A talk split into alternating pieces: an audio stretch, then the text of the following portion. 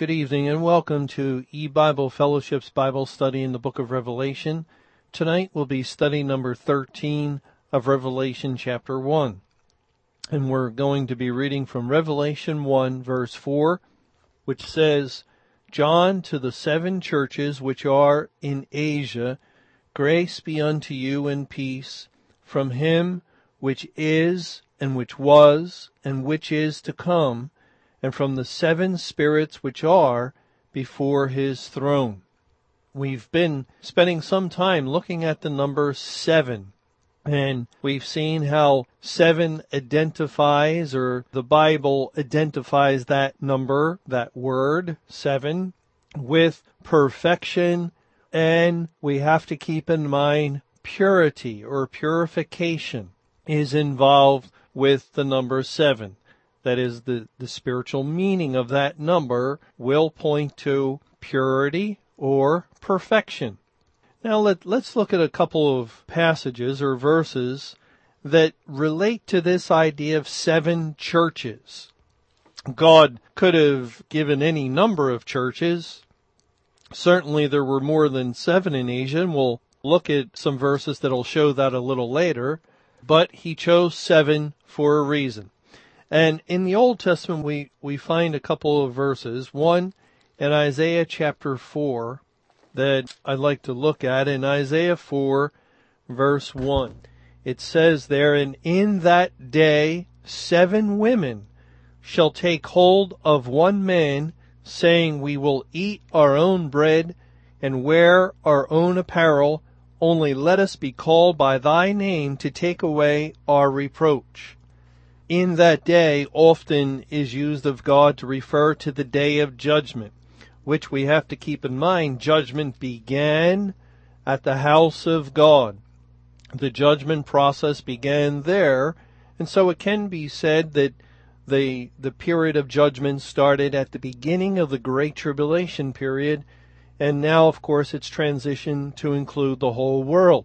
But in that day, seven women shall take hold of one man. One man here is a reference to the Lord Jesus Christ. He is at times, actually a few times, referred to as the man or one man uh, in the Bible without further description. The context is what reveals that it is the Lord Jesus in view. For instance, in Jeremiah chapter 5, in verse 1, it says, Run ye to and fro through the streets of Jerusalem, and see now, and know, and seek in the broad places thereof, if ye can find a man, if there be any that executeth judgment, that seeketh the truth, and I will pardon it. Now, Jerusalem is being used here as a figure of the church, the corporate body, the New Testament churches and congregations, and God is bringing judgment upon Jerusalem of old to typify this, and He has brought judgment upon the New Testament church of our day. And the Lord is saying, alright, now go seek in the midst of the churches and congregations. Go find the Spirit of the Lord Jesus Christ, my Spirit. Go seek, and if you find a man there, and of course it is Christ that executeth judgment and seeketh the truth. If you find him, if you're able, I will not bring the judgment upon you. I will pardon it.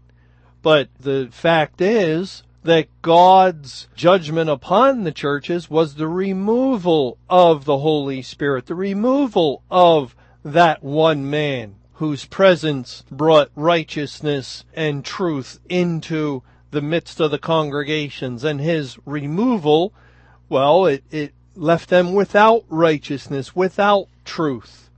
And since he could not be found, no pardon was given to the churches and congregations of the world. And, and this is the idea here in Isaiah 4 verse 1. In that day, seven women shall take hold of one man, the Lord Jesus, saying, We will eat our own bread and wear our own apparel. Only let us be called by thy name to take away our reproach. That is the bread of the gospel. Christ is the bread of life and it is the truth of the teaching of the Bible. True doctrine. The churches typified by seven women. As we see, the churches are given the number seven, or the number seven is applied to them in our verse in Revelation 1. They are a woman because the church is pictured as the bride of Christ and the churches supposedly are that bride. Of course, it's only the true believers that are saved by the work of Christ before the foundation of the world that actually uh, make up that bride, but they picture that bride and so they're typified as seven women and they take hold of one man, the Lord Jesus, and yet they don't want his bread. They don't want the actual truth of the Word of God. They want their own bread, their own ideas, and their own doctrine, their own gospels. They, they want things their way and not God's way. Of course, this is in evidence just about everywhere. God says a woman is not to teach nor usurp authority over the man, and certainly not to be a pastor, elder, or deacon. And the church says we know better. God says that the marriage relationship is not to be broken. There is not to be divorce for any reason at all. The Lord hateth putting away. And the church of our day says, we know better. There are exceptions. And in making those exceptions, they've ruined the marriage institution.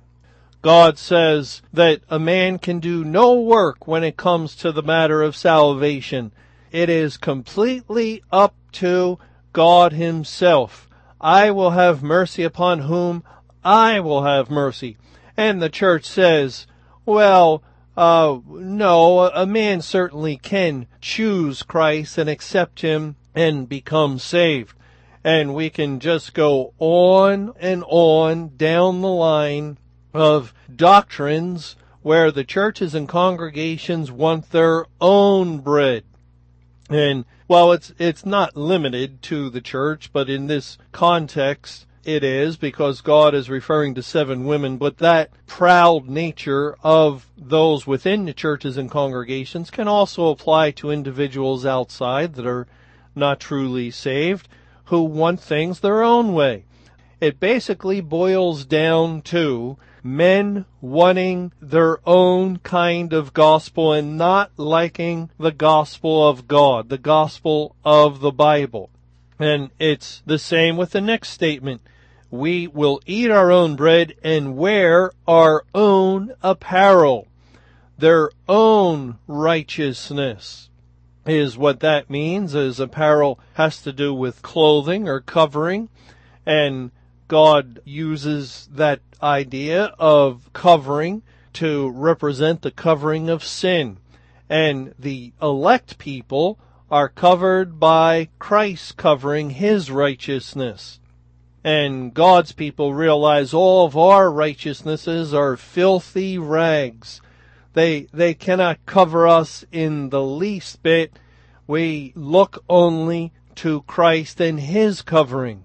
But this is not so with the churches and congregations of the world. No, they have developed their own salvation plan. They have developed their own program of getting people into heaven and their own righteousness. They're based upon their own works of accepting Christ, of walking down an aisle, of saying a sinner's prayer, of partaking of the Lord's table, of being baptized, of church membership, and so on. All of uh, following the confessions and creeds, of adhering to what the church says. Do these things, and you're in good standing with God, they say. Oh, no, you're not. No, you're not. You're in good standing with the church, And, and the church can't get anyone into heaven. You can be sure of that. As a matter of fact, there will be many popes and bishops and priests and ministers and pastors and elders and deacons that will never themselves get into heaven. And yet they promised life to the members of their congregation when they themselves never had it. They lacked it their own self and really they dug a pit and, and many fell into the pit that they dug. They set a course with their mouths, promising people that we will come to the shores of heaven when really they went greatly astray and end up in the depths of the sea with all of their sins upon them and the wrath of God finally destroying them forevermore. This is sadly and tragically the case of our present day church. They are typified by these seven women. And yet, even though they, they want their own bread and their own apparel, notice what it finally says. Only let us be called by thy name to take away our reproach. Despite it all, despite such independent and proud nature that everything must be their way, they insist upon being called Christian. They, they want to keep the name of Christ. Isn't that amazing when we look at the churches today and, and the way they trample upon the Word of God and the Word is Christ when some of the liberal churches have so cut up the Word of God and they make it say whatever they want it to say. They try to fit it to modern culture and ideas. For instance, with the homosexuality movement today and with its wide acceptance in the world. Well, now the church looks rather old and traditional and just outdated.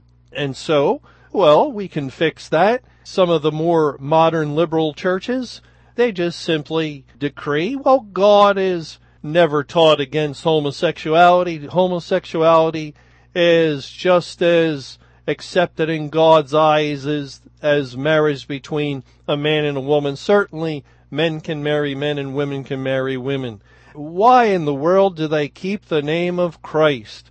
Why do they call themselves Christians when, when they uh, have no regard. We, we must say this. It's the truth. They have absolutely no regard for the Bible.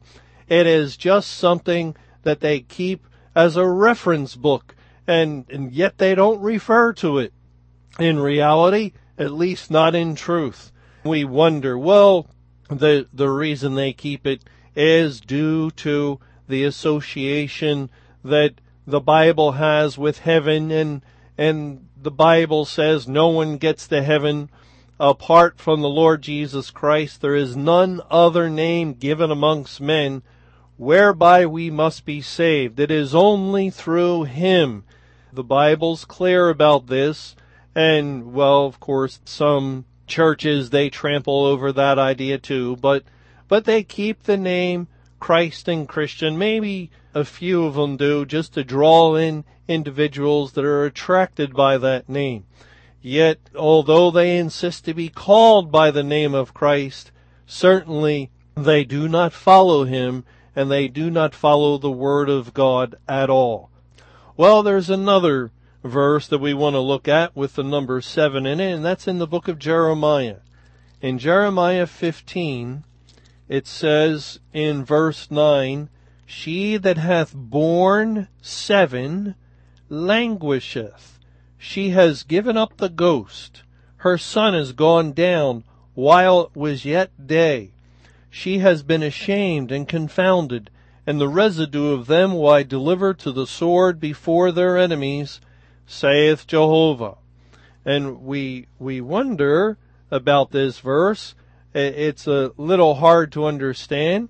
Why is God speaking of Judah or of Jerusalem as she that has borne seven. Now we understand actually the rest of the verse. She has given up the ghost. That is the Spirit of God, just as the Bible teaches that when God began the judgment on the churches and congregations, the Holy Spirit came out of the midst. And so she gave up the ghost. Her son is gone down while it was yet day. Notice it is her son. And God did extinguish the light of the sun in the churches throughout the Great Tribulation period, the entire period of judgment of 23 years. And he reveals this in Revelation 8 when he speaks of the third part of the sun being darkened. And, and that was important because it was not the whole sun. God still had a plan to evangelize the world outside of the churches through the latter rain. And, and it would be after the latter rain at the conclusion of the Great Tribulation, immediately after the tribulation, the sun of the world, or for the whole world is darkened, and we're currently living in that time. So it's significant that her son, it says in Jeremiah 15:9, is gone down while it was yet day still the day of salvation. God had not yet completed his saving work in, in finding all the lost sheep, all that great multitude to complete the salvation of all the elect. She has been ashamed and confounded, and the residue of them will I deliver to the sword before their enemies, saith Jehovah. And that is a typical verse describing the wrath of God upon his people, and that applies to the great tribulation. But what about this? She has, she that hath borne seven languisheth. And to languish is what the rest of the verse means, to lose the Holy Spirit and have the sun be darkened. Well, we can find the answer to this when we turn back to 1 Samuel chapter 2. In 1 Samuel 2, Hannah is praying to God, rejoicing that she has been granted a child, Samuel. And Samuel is a type of Christ. We, we won't go into that. We've done a study in, uh, E-Bible has done a study in 1 Samuel and, and it very clearly, uh, again and again, Samuel is seen as a type and a figure of Christ in the early chapters. And so she is rejoicing just as Mary rejoiced upon hearing that she would give birth to the Messiah. And so Hannah's prayer of rejoicing prefigures that of Mary. And we read in uh, 1 Samuel 2 and in verse 5 They that were full have hired out themselves for bread, and they that were hungry ceased, so that the barren hath borne seven, and she that has many children is waxed feeble. Now Hannah was barren. She was grieved by this because her husband had another wife who had several children. And uh, this is the picture that God often uses in the Bible. The barren woman giving birth. Just as Sarah gave birth to Isaac. And Isaac was a type of the Lord Jesus Christ. Remember, his father Abraham was going to offer him up. And that pointed to the time when the father would offer up the Lord Jesus. Uh, of course, that was done before the foundation of the world, but the demonstration of that was in time in uh, 33 AD. Well, here it is Hannah who is barren because when she gives birth to Samuel, it's he's a figure of the child who will be born to Mary, the Lord Jesus. And the statement is made, the barren hath borne seven. And why seven? Hannah only gave birth to one, to Samuel, because that child represents Jesus, and Jesus is absolute perfection. He is the pure and holy and perfect sacrifice, the Messiah, eternal God himself in the flesh. And so Hannah is pictured as giving birth or having born seven. And in Jeremiah 15, let's turn back there. It says again in verse 9, She that hath borne seven languisheth, because the church is typified in the Bible as having given birth to Christ. Remember the woman in Revelation 12.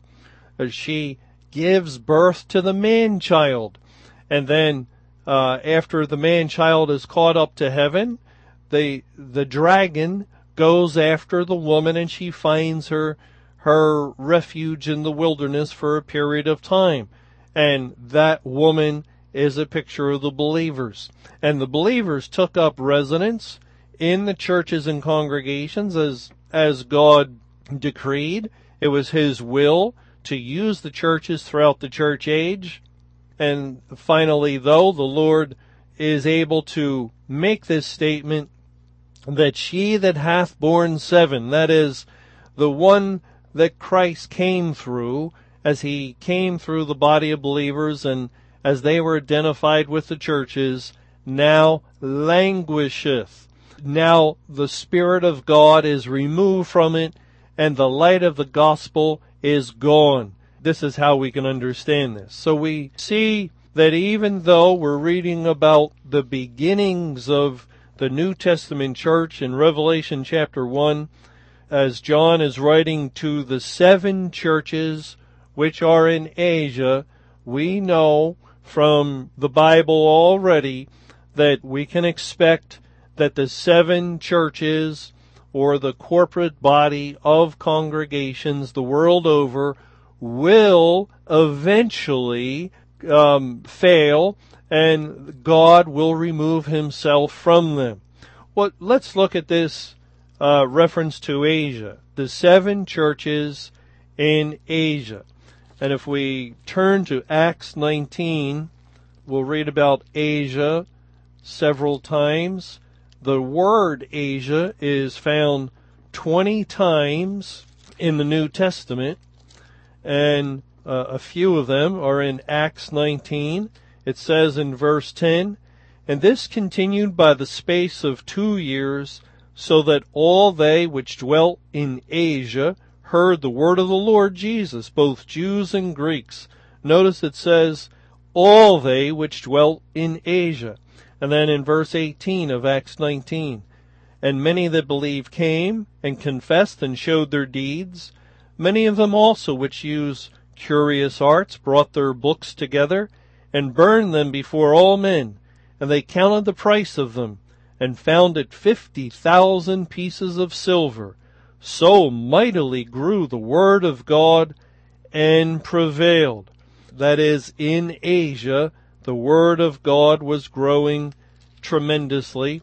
And then in verses 26 and 27, moreover, you see and hear that not alone at Ephesus, now this is a, a silversmith complaining about the progress of the gospel and uh, against Paul and and those that are carrying the word of God.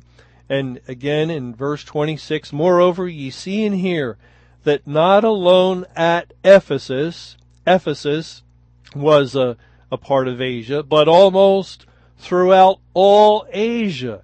This Paul hath persuaded and turned away much people saying that they be no gods which are made with hands, so that not only this our craft is endangered to be set at naught, but also that the temple of the great goddess Diana should be despised, and her magnificence should be destroyed, whom all Asia and the world worshipeth.